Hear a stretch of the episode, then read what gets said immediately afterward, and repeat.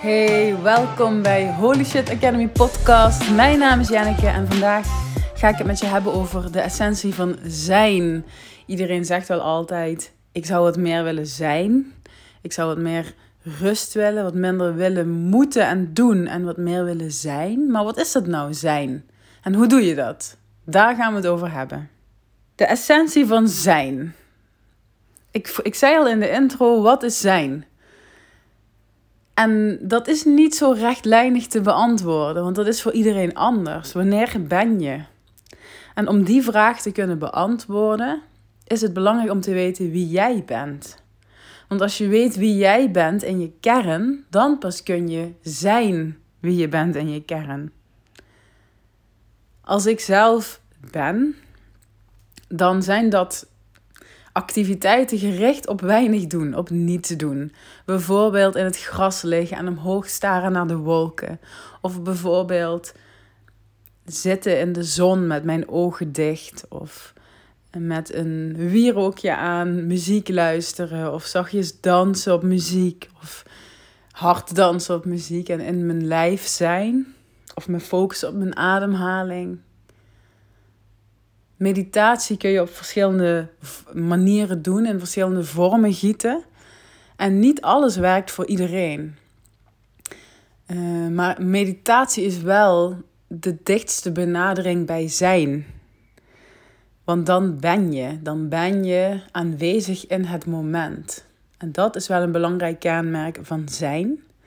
En zijn kan doorgaans alleen als je je veilig voelt, als je je veilig voelt in je eigen lichaam, maar ook in de omgeving waarin je je bevindt en in de situatie waarin je je bevindt. Dus om te kunnen zijn is veiligheid nodig, is een fijne plek nodig. En doorgaans lukt het het beste om te zijn als je alleen bent.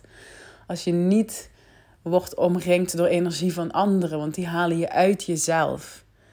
En zoals we eerder al constateerden, kun je het beste zijn als je in je eigen energieveld zit en als je jezelf kunt zijn. Misschien zijn er mensen in je omgeving waar je, waarin je volledig jezelf kunt zijn. Waarin je voelt dat de ander ook volledig zichzelf is. En dan zou je zelf samen kunnen zijn. En dat is ontzettend mooi als dat kan. Maar om te oefenen met zijn is het het handigst om gewoon uh, alleen te zijn. En wat je dan doet, of hoe je dat dan doet, dat zijn, dat verschilt dus per persoon. Dat ligt eraan uh, in welke omstandigheid jij je het beste kunt ontspannen. Want dat is ook wel een staat van zijn. Ontspanning op alle lagen. Op je fysieke laag, op je emotionele laag, op je energetische laag. Op alle lagen zijn. En vooral ook de mentale laag. Het hoofd even op stil zetten, uitzetten. En dat is juist het allermoeilijkste voor de meeste mensen. Want we hebben allerlei overtuigingen, normen en waarden, gedachten over dingen die we moeten. We hebben constant de neiging om triggers te zoeken, om dingen te doen, om uit onszelf te gaan en dus niet meer te zijn, maar te doen. En daar zit al een heel groot verschil in. Dus de eerste vraag die je voor jezelf kunt beantwoorden, wat is, wat is zijn voor mij? Wat betekent dat? Als ik ben, wat is dat dan? En waarom zou ik dat willen? Wat, wat haal je eruit om te zijn? Voor mij is dat dus in alle lagen veiligheid vinden en ontspannen uh, en niks moeten. En dat lukt vaak door te focussen op één zintuig. Bijvoorbeeld door te kijken naar de kleuren die je allemaal ziet om je heen. En te focussen op dat ene ding. Dus door te zien, door het zintuig ogen te gebruiken. Hè, hetzelfde doe je als je in het gras ligt en je kijkt naar de, de figuren en de wolken. Of als je in een kaars in een vlammetje staart. Maar je zou ook je ogen kunnen sluiten en kunnen focussen op voelen. Of op je ademhaling. Of uh, energiepunten in je lichaam of op waarnemingen in je lijf. En een andere manier van focussen met je zintuigen zou de audio, het gehoor kunnen zijn. Als je je ogen sluit en je gaat focussen op alles wat je hoort. Bijvoorbeeld als je buiten in het bos bent en je luistert naar alle vogeltjes. Of als je muziek opzet of een meditatie opzet, een geleide meditatie. Dat zijn allemaal manieren om dichter bij het zijn te komen. En die helpen je om je naar je kern te brengen en naar een plek te brengen waarin je een leegte, een nietsheid kunt ervaren in je gedachten. Waarin je jezelf dan bijvoorbeeld weer vragen zou kunnen stellen. Bijvoorbeeld over hoe je je voelt over een bepaalde situatie. Of welke influisteringen je hart je doet omtrent een bepaalde vraag of persoon of situatie. Dus het werkt twee kanten uit. Je kunt een zijnssituatie opzoeken uh, waarin je in diepe ontspanning bent. Uh, en dan de kernvragen van het leven gaan stellen, zeg maar. Over wie je bent, wat je hier komt doen uh, om tot je eigen kern te komen. Of je kunt andersom werken en je eigen lagen gaan afpellen. Uh, zodat je dicht bij je kern komt en vanuit daar makkelijker kunt zijn. Dus je kunt dat vanuit twee benaderingen bekijken en uitproberen. En ook daarin, wat werkt voor jou? En nu ga ik het hebben over die lagen afpellen, dus over die tweede benadering. Dus uh, je hebt vast wel vaker gehoord dat wij als personen een ui zijn, hè, die we afpellen, waarin we steeds een beetje dichter komen bij de kern, bij wie we echt zijn. Maar de vraag wie ben ik echt, dat is een van de moeilijkste vragen om te beantwoorden. En dat is tevens ja, een heel filosofische vraag. Soms zijn kinderen daar al heel vroeg mee bezig. Van, hè, wat komen we hier doen? Wat kom ik hier doen? Ehm, wat is mijn taak op deze aarde? Uh, wie ben ik? Wie ben ik als ik niet mijn gedachten ben? Als ik niet mijn ego ben? Als ik niet mijn lichaam ben? Als ik niet mijn emoties ben? Wat blijft er dan over? En dat maakt ons ook soms verdrietig, omdat we dat niet weten. Omdat, omdat we eigenlijk niet weten wie we zijn zonder de maskers en de petten die we dragen. Zonder de rollen die we vervullen.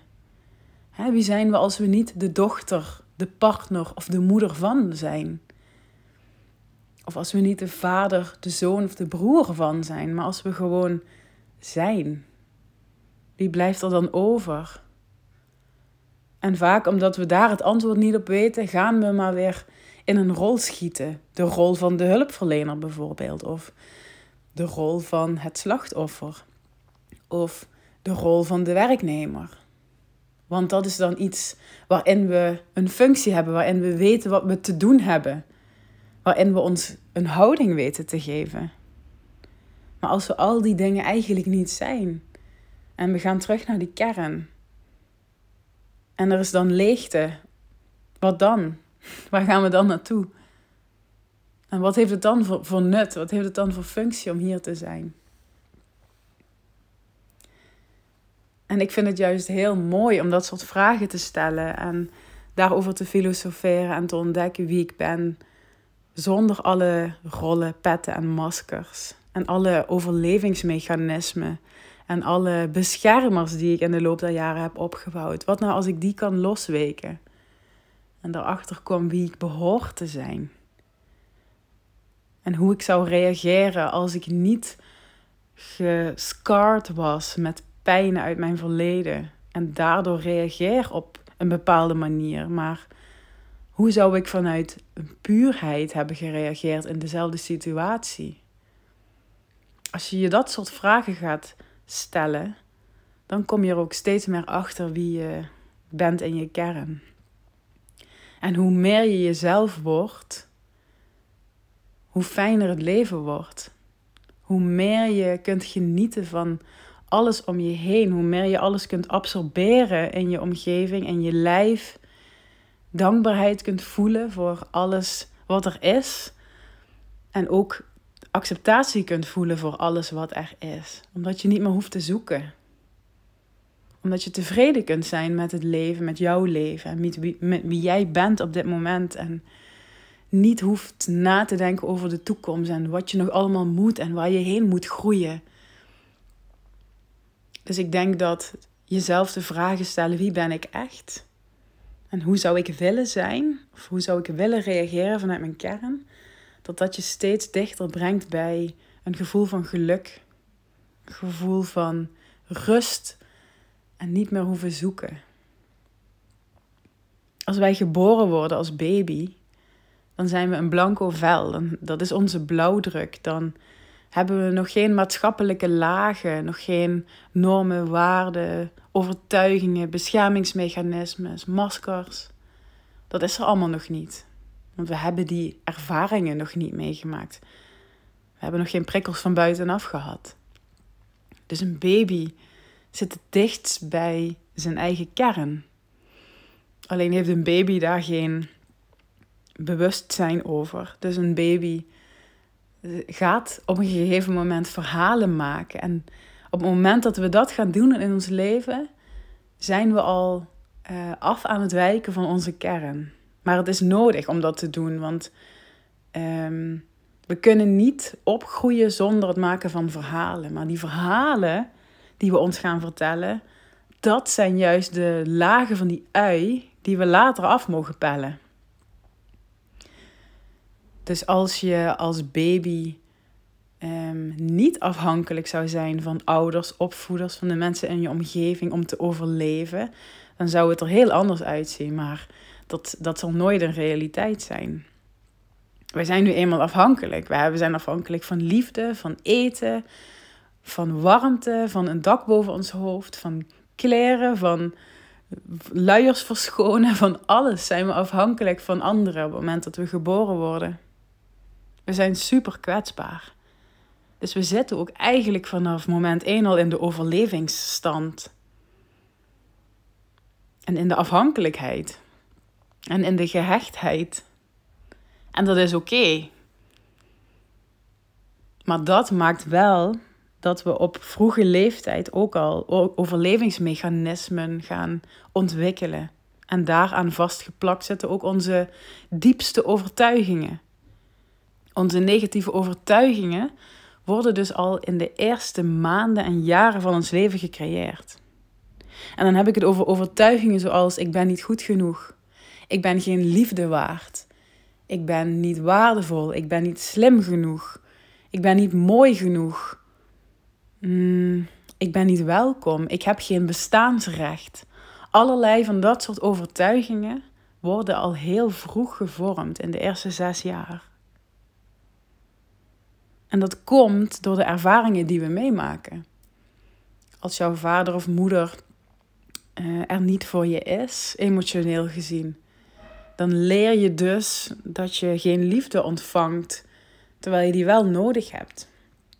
En kun je dus als, als overtuiging ontwikkelen: ik ben geen liefde waard. Of ik krijg alleen maar liefde als ik heel hard krijs en schreeuw. Gaan we misschien aandacht verwarren met liefde. Of als uh, er niet op tijd eten komt en je hebt constant honger en je ouders zijn er niet voor je of zorgen niet goed genoeg voor je, dan kun je de overtuiging krijgen: um, ik moet voor mezelf zorgen of ik kan niet op anderen vertrouwen of uh, ik moet altijd alles eten wat er, wat er maar te eten valt, want er kan schaarste komen allerlei overtuigingen vormen zich al in die eerste jaren. Dus het is heel goed om van jezelf na te gaan: wat zijn mijn overtuigingen eigenlijk? Waar worstel ik mee? Waar loop ik nou tegenaan in het leven? En die overtuigingen, die dus ook overlevingsmechanismen worden, daar gaan we gedrag op aanpassen. Want als wij de overtuiging hebben dat we niet goed genoeg zijn of dat we niet welkom zijn in dit aardse leven, omdat we bijvoorbeeld één of meer ouders hebben die ja, niet liefdevol met ons omgaan of die er emotioneel of fysiek niet zijn, dan gaan we wel dingen uitproberen om te zorgen dat we wel liefde en waardering krijgen. Dan gaan we ons bijvoorbeeld op een bepaalde manier gedragen. En dan gaan we merken dat als we hoge punten halen op school, dat we wel even een complimentje krijgen. En dan gaan we dat koppelen aan oké, als ik hard werk en ik haal hoge punten, dan ben ik liefde waard. Dus ik ga iemand zijn die hard werkt en hoge punten haalt en dan word ik een strever bijvoorbeeld. Veel perfectionisten worden op die manier geboren. Niet letterlijk geboren, maar die worden na hun geboorte zo geboren, omdat ze dat als overlevingsmechanisme leren kennen.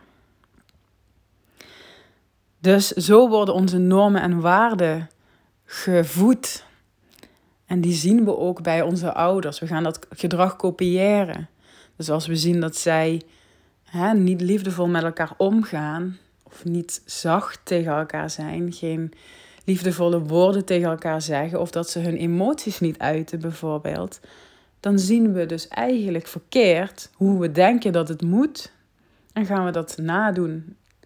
En gaan we in ons latere leven misschien moeite hebben met het uiten van die emoties of met het uitspreken van liefde of met het uiten van liefde.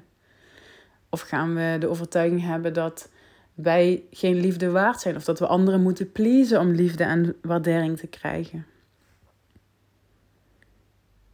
En dat is hoe onze gedachten worden beïnvloed door onze diepste overtuigingen. En elke gedachte wordt gevolgd door een emotie en elke emotie wordt gekoppeld aan een gedrag. Dus op het moment dat wij de gedachte hebben: ik moet iets doen om liefde te verdienen, dan komt daar meteen een emotie bij kijken. Bijvoorbeeld van leegte. Op het moment dat we dan niks doen, dan krijgen we misschien een onrust of een emotie van leegte, van liefdeloosheid, waardoor we een gedrag gaan uitvoeren, waardoor we hopen dan weer die liefde of waardering te krijgen, bijvoorbeeld door hard te werken of even iets voor een ander te doen. En er zit een heel groot verschil in uh, iets voor een ander doen omdat je het de ander echt gunt, zonder er iets voor terug te willen, of iets voor de ander doen omdat je stiekem ergens onbewust hoopt op liefde, waardering of een complimentje. Of dat de ander bij jou in het krijt staat. En dat soort dingen, als je daarin eerlijk naar jezelf gaat kijken van waarom doe ik de dingen zoals ik ze doe, dan kom je ook weer steeds dichter bij de kern van waarom jij dingen doet zoals je ze doet en waar dat vandaan komt. Uit welk overlevingsmechanisme komt dat voort en welke beschermers heb je in de loop der jaren opgebouwd. En dat hangt dan ook weer samen met je imago. Dat is eigenlijk de buitenste laag van de ui, ons imago, ons, uh, onze identiteit. Hè? Hoe laten we ons zien naar buiten? En vaak staat die loodrecht tegenover onze diepste overtuiging over onszelf. De mensen die opgroeien met de overtuiging dat ze niet mooi genoeg zijn, bijvoorbeeld, of dat ze niet knap genoeg zijn of niet slim genoeg zijn. Dat zijn misschien mensen die naar buiten toe ontzettend hard laten zien dat ze wel degelijk uh, mooi zijn en, of slim zijn door te gaan bodybuilden of heel hard te gaan sporten of um, juist door ontzettend hoge IQ-testen te halen en hard uh, zijn best te doen op school, ik zeg maar wat. Dus we gaan een imago creëren dat loodrecht staat tegenover onze diepste overtuiging. Als je nu terugdenkt aan je tienerjaren, wat straalde jij dan uit naar buiten? En dan bedoel ik eigenlijk vooral de periode na de grootste onzekerheid. Hè? Dus we hebben allemaal wel onzekere tienerjaren gehad. Maar als je daar een beetje overheen groeit, dan kom je op een gegeven moment in een, in een periode tussen tiener en volwassen. Daar creëer je zo'n imago. Bijvoorbeeld een heel stoer uiterlijk of een heel hard uiterlijk. Of juist de slimme, de slimme van de klas of de sporter. Of degene die altijd anders is geweest. Dus wat is daar jouw imago geweest? Wat heb je daarvan meegenomen in je volwassen leven? En wat zit er nu nog? En wat is daarvan waar? Of wat is daarvan gecreëerd om je te beschermen? En als je die laag kunt gaan afpellen en je kunt in het moment of met terugwerkende kracht gaan zien uh, waar jouw gedrag vandaan komt, bijvoorbeeld in een liefdesrelatie, want daarin wordt je uh, overtuiging het sterkst getriggerd vaak. Hè, liefde is het kwetsbaarst om te verliezen. Dus in een liefdesrelatie uh, worden onze overtuigingen het hardst getriggerd. Zeker als we bang zijn om, om die liefde ook weer te gaan verliezen. Uh, en dan komt er gedrag naar boven dat eigenlijk helemaal niet strookt met wat we diep in ons hart willen. En dat gedrag dat wordt veroorzaakt door een emotie, door een gevoel. En dat wordt weer veroorzaakt door een gedachte die we hebben. Bijvoorbeeld, onze partner vindt ons niet aantrekkelijk. Dus dan voelen we ons onaantrekkelijk. We voelen ons niet gewaardeerd of niet mooi genoeg.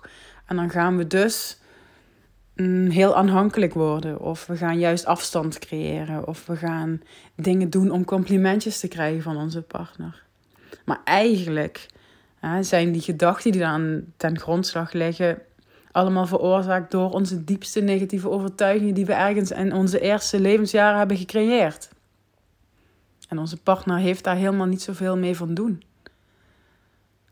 En dan zitten we op onbewust niveau ook nog partners aan te trekken die, die ons voeden in die overtuiging. Omdat we volgens de universele wetten mogen leren om die overtuigingen los te laten. Ja, er zitten zoveel lagen in. in die hele identiteit en in dat zijn.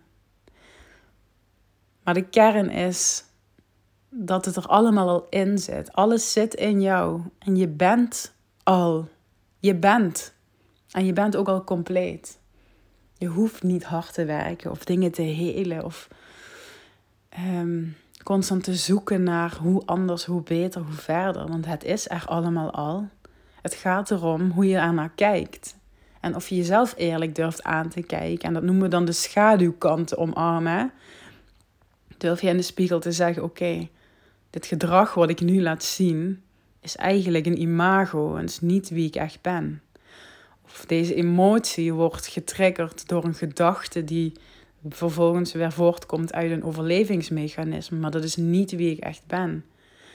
En daar kom je eigenlijk alleen maar achter door ook terug te gaan in de tijd en te gaan kijken naar oké, wat is er dan gebeurd? Of wat zou er kunnen zijn gebeurd in mijn verleden, in mijn jonge jeugd? Waardoor ik bepaalde overtuigingen heb gecreëerd die helemaal niet waar zijn. Die voor jou ontzettend waar zijn, maar voor anderen niet. En hoe kom je daarachter? Lichaamswerk. Je kunt gaan praten met ouders of opvoeders of mensen die jou nog kenden van vroeger. Misschien kun je via andere technieken herinneringen terughalen. Door te journalen, door ademwerk te doen, door meditatie te doen. Er zijn allerlei technieken om terug te gaan naar die eerste overtuigingen en die onderuit te halen en te gaan bevragen: is dit echt waar? En is dit wel wie ik ben en wie ik wil zijn? En dan kom je weer terug bij die kern. Oké, dus wie ben ik dan zonder die overtuiging? Wie ben ik in, in de kern, zonder al die lagen? En dat is de essentie van zijn. En als je al die lagen kunt afpellen, dan wordt het steeds en steeds makkelijker om te zijn. Omdat je steeds beter voelt waar je grenzen liggen. Wat je wel en niet fijn vindt. Welke personen je wel of niet prettig vindt in je energie. Welk voedsel bij jou hoort. Welke manier van leven het beste bij jou past. En dat is allemaal uitproberen en, en voelen. Steeds meer voelen. En soms met terugwerkende kracht. Wat heeft dit gedaan? Krijg ik daar energie van of niet? En zo jezelf steeds beter leren kennen totdat je denkt, ja, nu weet ik, nu kan ik vanuit vertrouwen achteroverleunen. En weet ik dat elke situatie die op mijn pad komt, dat ik in het moment kan voelen wat ik daarmee doe. In plaats van dat ik het moet dooddenken of vooruit moet denken. En dat ik in elke situatie weet hoe ik erop reageer, omdat ik vanuit mijn waarheid reageer. En die kan ook wel eens niet de waarheid zijn. Ook daar eerlijk in zijn. Ik wens je heel veel plezier met zijn, met oefenen met zijn. En ontdekken hoe fijn het is om te zijn.